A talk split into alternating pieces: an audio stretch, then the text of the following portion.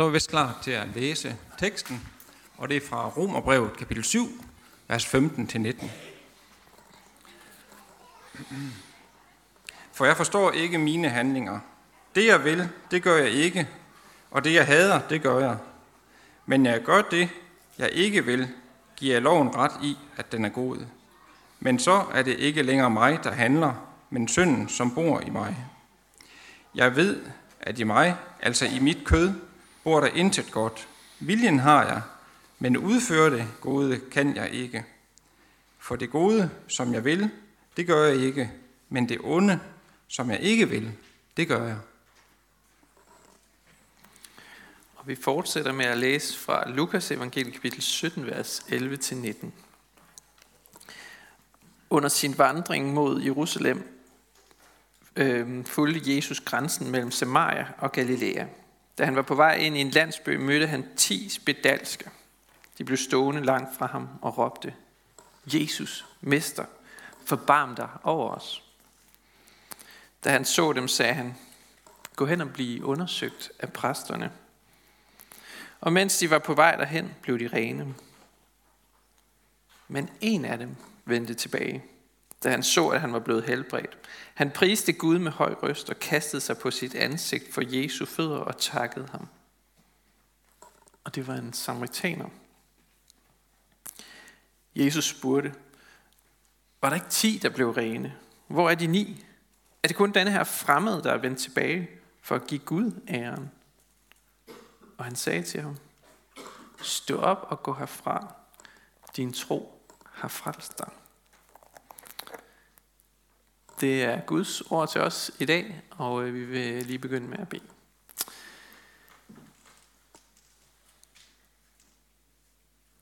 Jesus, vi takker dig for dit ord. Tak fordi du åbenbarer, hvem du er. Jeg beder dig om, at du øh, også nu må komme med din hellige ånd. Tal til os, åbn vores hjerter, vores ører, og sind for, hvad du vil sige til os i dag. Amen.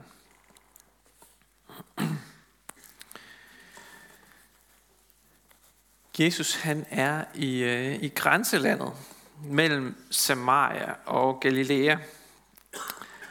Og et grænseland, det er, det er en kampplads mellem øh, to sider. Mellem øh, to sprog, to religioner, to identiteter. Og så er der sådan et ingenmandsland midt imellem. Og det er hertil, man må gå og ikke længere. Hvis øh, grænsen den respekteres, så er der fred. Men hvis grænsen den øh, ligesom over, overskrides, så øh, bliver der ufred. Det er derfor, vi godt kan lide grænser, fordi de skaber tryghed, de skaber fred. Og Jesus han går altså lige her midt på grænsen mellem to lande i ingenmandsland. Mange mente, at Jesus øh, på nogle områder gik over grænsen. Og øh, i sidste ende så kostede det faktisk øh, ham hans liv, da han blev korsfæstet lidt uden for Jerusalem. Men han gjorde det ikke for at være sådan grænseløs eller grænseløst provokerende. Han gjorde det for at vise, at Guds kærlighed er ud over alle grænser. Guds kærlighed krydser nemlig grænser. Jesus bringer Guds kærlighed til dem, der er fanget i ingenmandsland. Jesus bringer Guds kærlighed til dem, der er fanget i ingenmandsland. Selvom det er øh, lidt svært at forestille sig som dansker, at man kan være fanget imellem grænser, øh, så, øh, så kan grænser godt spærre os inde. Grænser kan være et fængsel. Øh, jeg fulgte øh, for nogle år siden historien om øh, ham her, IT-eksperten Edward Snowden, som øh, afslørede en hel masse øh, hemmeligheder om CIA's overvågning af deres egne allierede, faktisk også Danmark. Øhm, og øh, det brød amerikanerne sig ikke om, så Edward Snowden han flygtede. Han flygtede først til Hongkong, og så siden til Moskva, På flyveturen fra Hongkong til Moskva, der bliver hans pas annulleret. Og det betød, at da han lander i Moskva, der, er han, øh, der kan han hverken tage, fortsætte sin rejse, men han kan heller ikke tage tilbage igen. Så han er simpelthen fanget der i ingenmandsland. Han bor der vist nok i 40 dage, tror jeg, inde i lufthavnsterminalen, og ved ikke, hvad han skal gøre. Han blev fanget mellem to grænser. Og det er sådan en situation, vi, øh, vi er, eller de her ti spedalske er i i dagens tekst. De er fanget i et ingenmandsland. De er øh, i corona-isolation på livstid.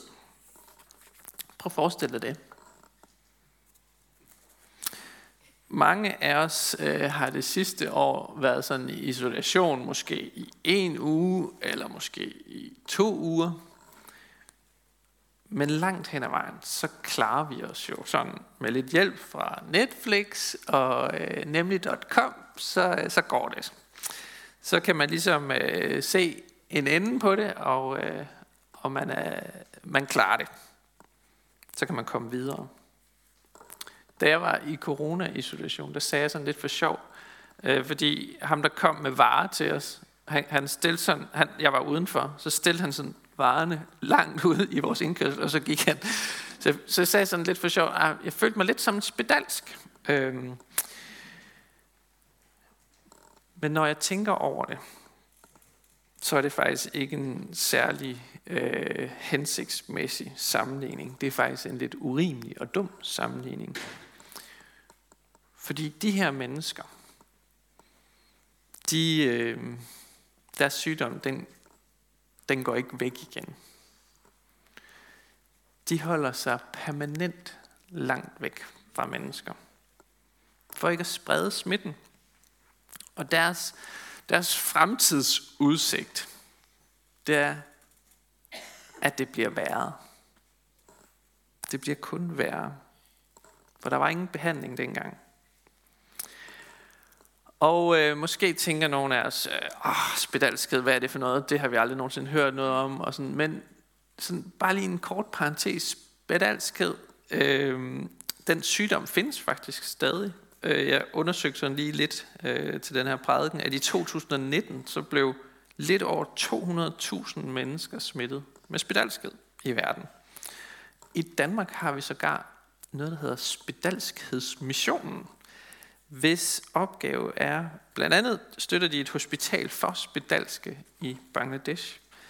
Øhm, og der findes altså ikke nogen vaccine imod spedalskhed, ligesom der gør mod corona. Øh, men i dag findes der dog en lindrende behandling. Så det var sådan lige parentes slut, den findes altså øh, stadigvæk. Tilbage til de her 10 spedalske. Igen og igen i evangelierne, der hører vi om, hvordan Jesus han møder dem, man øh, kunne kalde the last, the least and the lost. Øh, på dansk, de sidste, de mindste og de fortabte. Det lyder ikke helt så flot på dansk, men lad det nu være.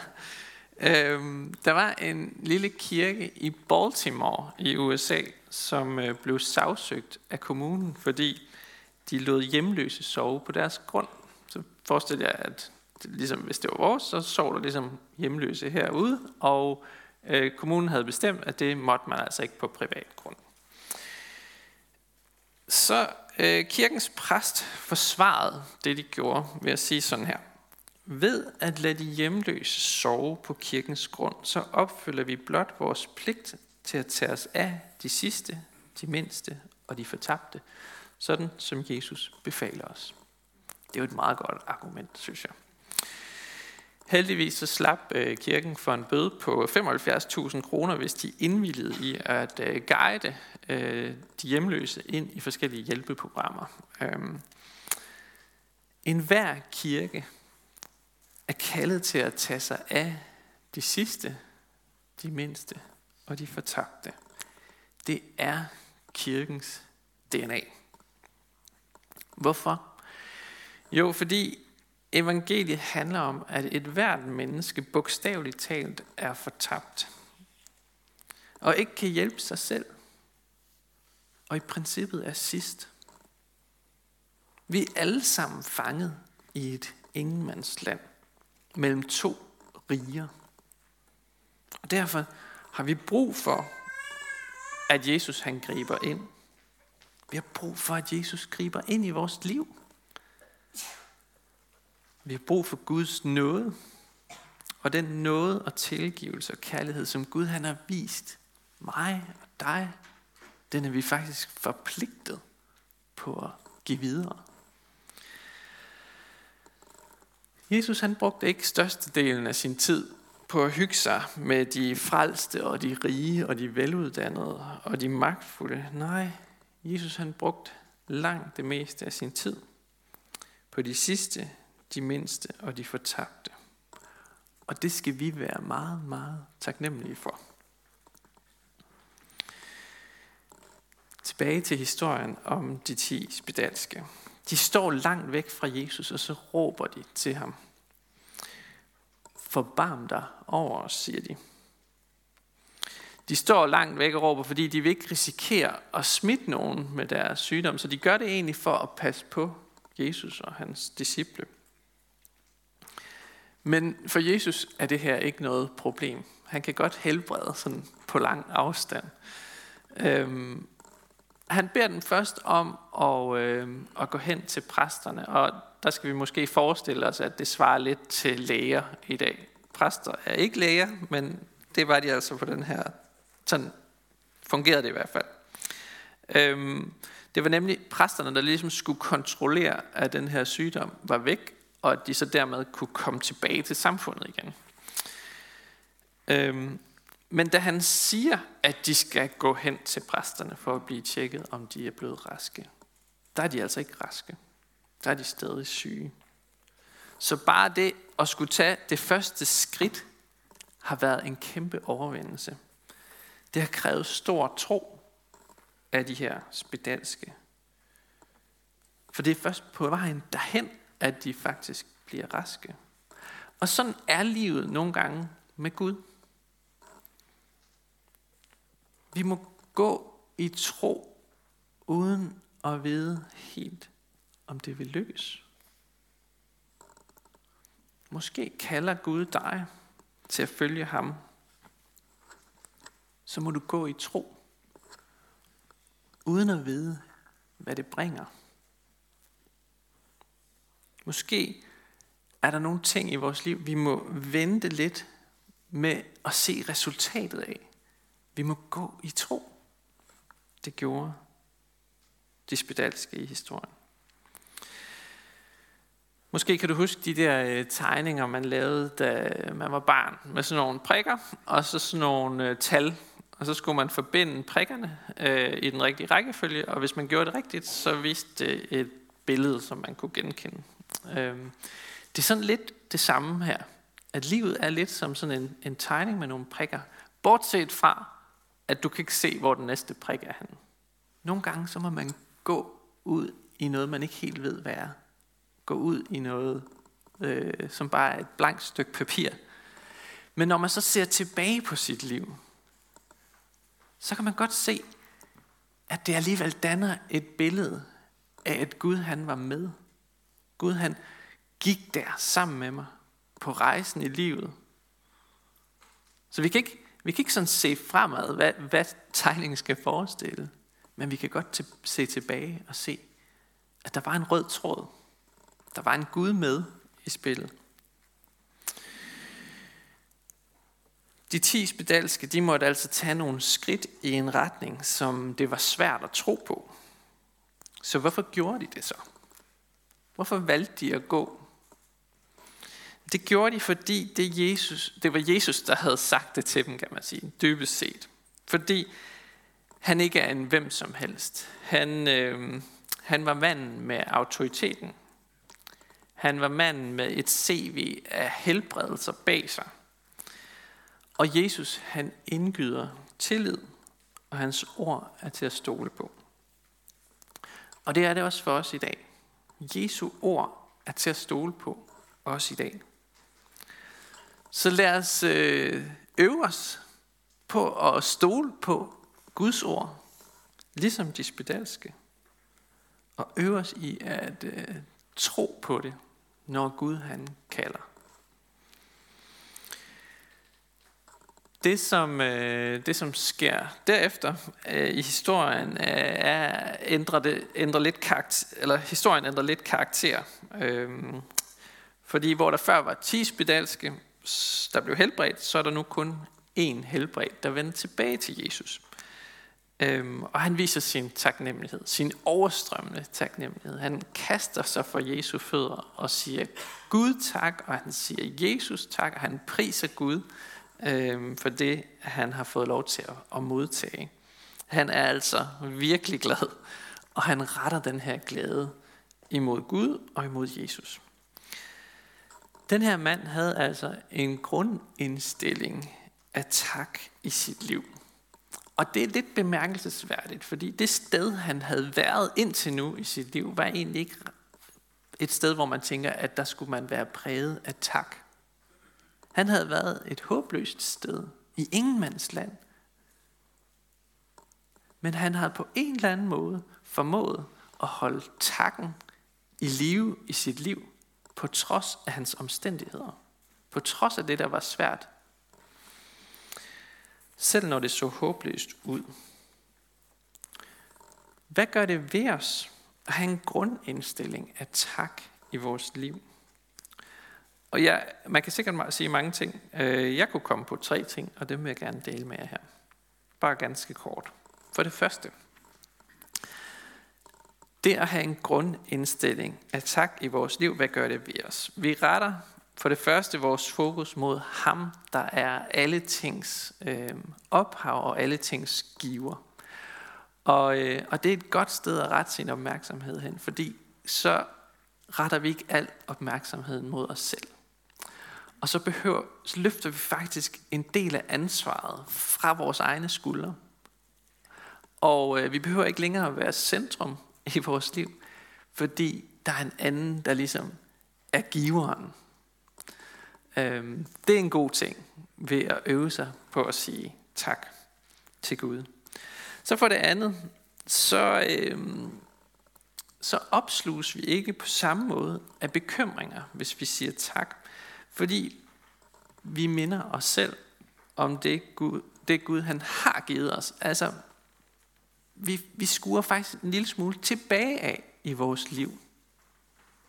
Se tilbage på de, de gode ting, der er sket frem for altid at bekymre os om det, der kunne gå galt i fremtiden. Så man dvæler en lille smule i fortiden, kan man sige. Vi, vi tænker tilbage. Hvad er det egentlig, vi har at sige tak for? I stedet for kun at kigge på det, der kan bekymre os imod fremtiden. Så det kan også være godt.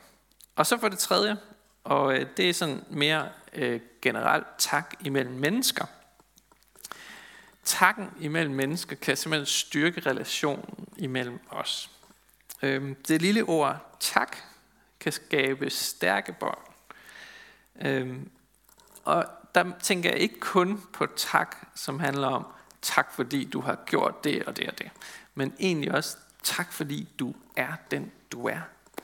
Øh, det kan næsten være en stærkere tak, tror jeg. Øh, men begge, begge Begge former for taknemmelighed er selvfølgelig gode og skaber stærke relationer og stærke bånd imellem mennesker.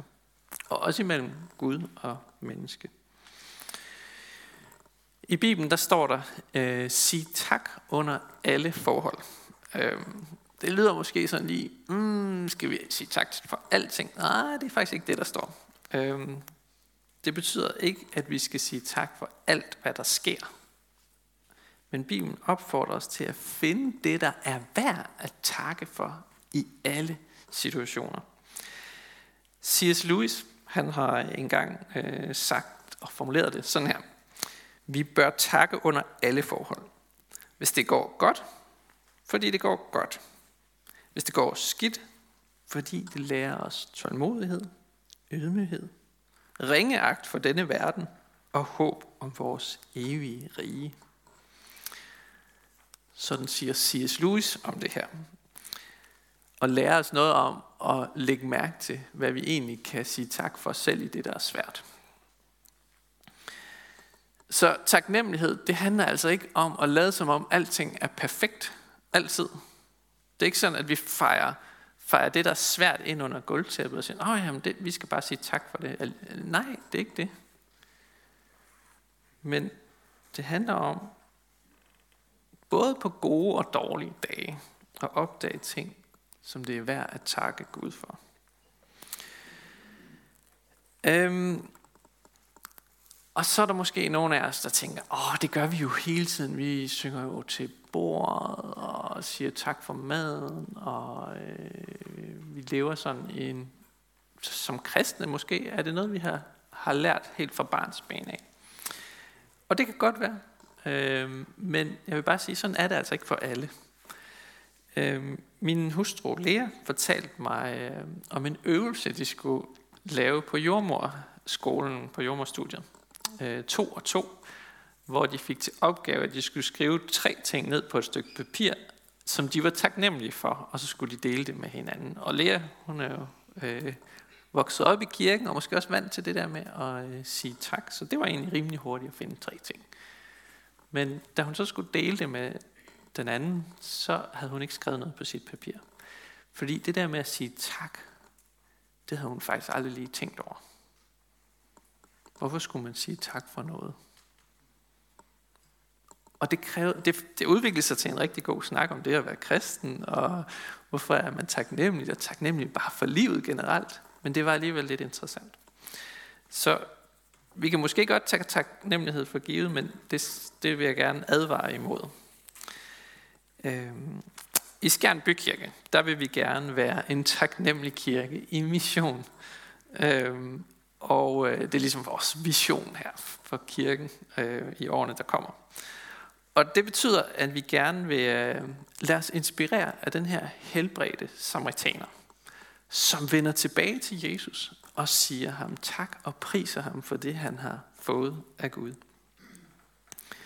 Øh, vi tror, det er godt for os som kirke og som kristne at have en grundindstilling af tak i vores liv. Både på vores gode og dårlige dage. Ikke kun for det, vi gør, men også for dem, vi er.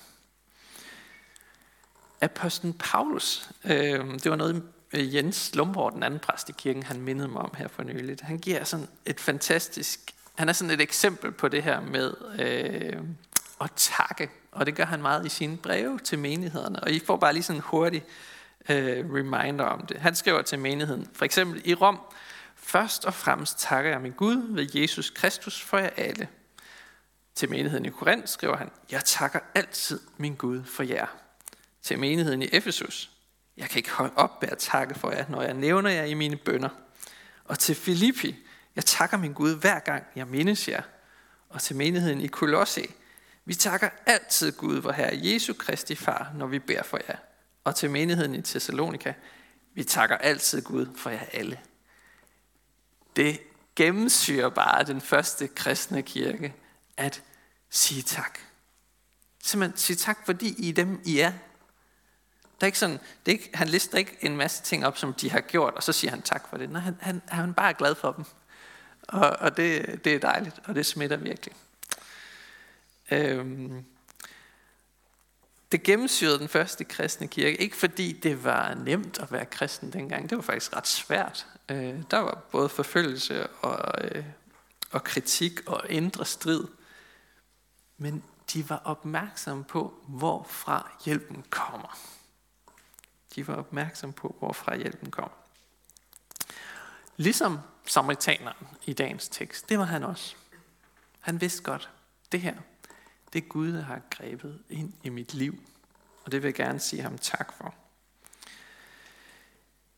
Øhm, det undrede mig lidt, at det nævnes, at det er en samaritaner, der, øh, bliver, der ligesom kommer tilbage. Øhm, I grænselandet mellem Samaria og øh, Galilea, der har der sikkert været sådan en blandet flok af syge, øh, både øh, jøder og samaritanere. Øhm, og man skulle tro, at det ligesom var jøderne fra Galilea, der ville komme tilbage til Jesus og sige tak. Men her er det altså en samaritaner. øh, en fremmed fra den anden side af grænsen. Og Jesus han spørger ham, var der ikke ti, der blev rene? Hvor er de ni? Øh, hvor, hvorfor bliver de andre væk? Øh, og jeg har ikke sådan et, et, et, øh, en, et klart svar på det spørgsmål, men den tekst, som Nikolaj læste lidt tidligere, den har måske en lille, en lille snag, øh, snas af et svar. Fordi der stod, skønt jeg ved det gode, evner jeg kun det onde. Selvom jeg vil det gode, så gør jeg det ikke. Øhm, der er sådan en eller anden form for indre uoverensstemmelse i os mennesker. En kamp mellem to riger, kan man sige. Kødet og ånden. Øhm, og nogle gange så vinder kødet. Nogle gange så vinder ånden. Og, øhm, og måske er det det, der er, kommer til udtryk her. At der var noget andet, de ni andre blev grebet af, som førte dem væk fra Jesus. Øhm, hvorimod samaritaneren, han blev ført til Jesus. Øhm, og det simpelthen er den her indre strid, som Romerbrevet taler om. De ville egentlig gerne sige tak, men blev grebet af noget andet. Jeg ved det ikke. Det er måske en, en, en, et forsøg på en forklaring. Det interessante, og det sidste jeg vil sige, det er, at samaritaneren får noget øh, mere med end de andre. Øhm, han får noget, han slet ikke har spurgt om. Noget helt ubegribeligt stort. Fordi de blev alle ti helbredt på deres læme og i deres krop, men samaritaneren, han blev også helbredt på sin sjæl, kan man sige. Øhm, Jesus han siger det sådan ret kort til sidst. Stå op, gå herfra, din tro har frelst dig. Det er stort at blive helbredt fra sin sygdom, men der er noget, der er større end vores fysiske velvære. Og det er, at både sjæl og læme frelses. Og det er det, Jesus han giver samaritaneren med hjem. Og det er sådan set også det, Jesus han tilbyder, at du kan tage med hjem i dag. Du kan gå hjem på samme måde, hvis du tager imod det, Jesus han vil give dig. Og sige, din tro har frelst dig, siger Jesus til dig. Hvis du tager imod det, han gerne vil give dig. Vi beder nogle gange om en sten, og så får vi faktisk noget meget mere. Vi får et brød. Nogle gange så beder vi om helbredelse, men vi får evig frelse oveni. Vi får noget mere. Lad os øh, tage imod det budskab til os, og stole på, at det er sådan, Gud virker i, i den her verden. Og tage imod det mere, Jesus han vil give os i dag. Lad os bede sammen.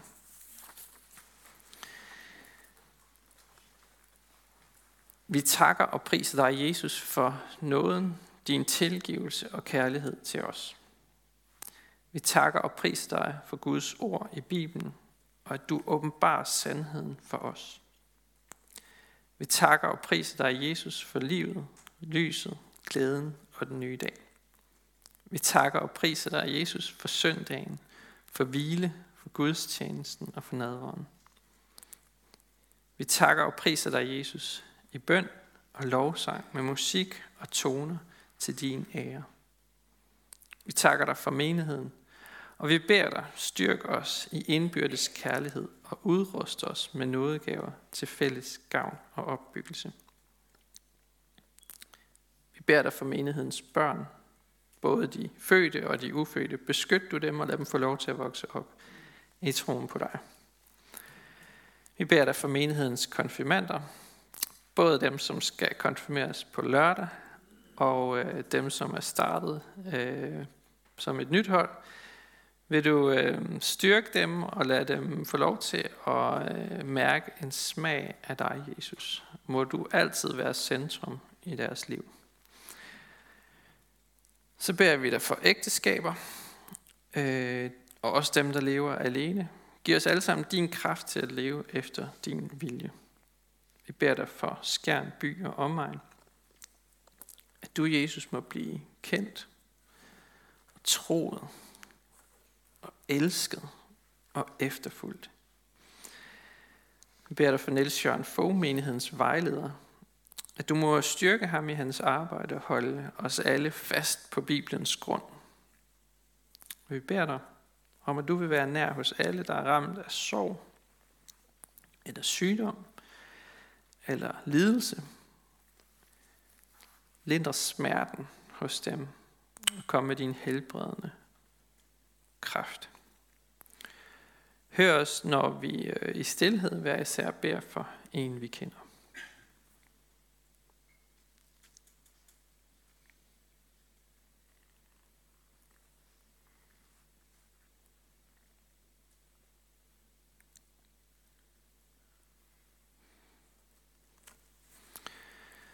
Så vil vi også lægge øh, Karoline Sirsbæk øh, over i dine hænder. Øh, beskyt og beskærm du hende øh, i Sumbawanga i Tanzania og giv hende øh, alt det, hun har brug for øh, derude langt hjemmefra. Øh, lad du være hendes øh, trygge havn og sikre hjem. Så beder vi dig for din kirke, øh, Jesus, lad budskabet om dig spredes over hele jorden og styrk dem, som forfølges for dit navns skyld. Vi beder dig for vores folk, for alle, der er blevet betroet magt og autoritet. Hjælp dem og os til at værne hinanden mod uret og vold og kom så snart og gør alting nyt. Amen.